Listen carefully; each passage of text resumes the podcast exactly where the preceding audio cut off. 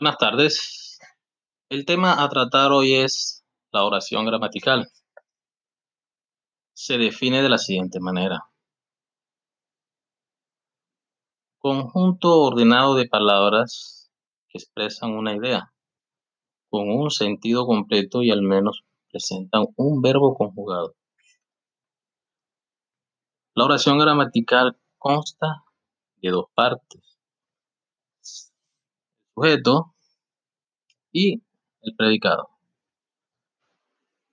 Como primera medida les vamos a hablar del sujeto. ¿Cómo identificamos el sujeto de una oración?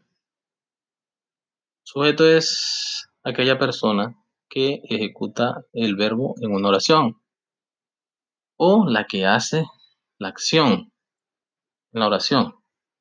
Vamos a poner un ejemplo. María come pizza.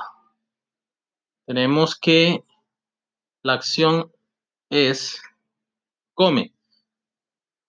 Para poder encontrar el sujeto, debemos encontrar el verbo y hacer la pregunta eh, ¿quién? Entonces, ¿quién come? La respuesta arroja que es el sujeto.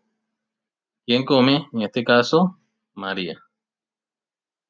Entonces, María es el sujeto. Tenemos otra, otra oración.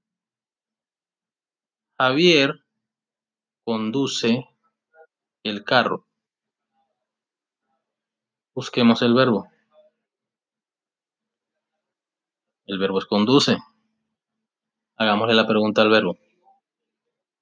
¿Quién conduce? Arroja que quien conduce es Javier.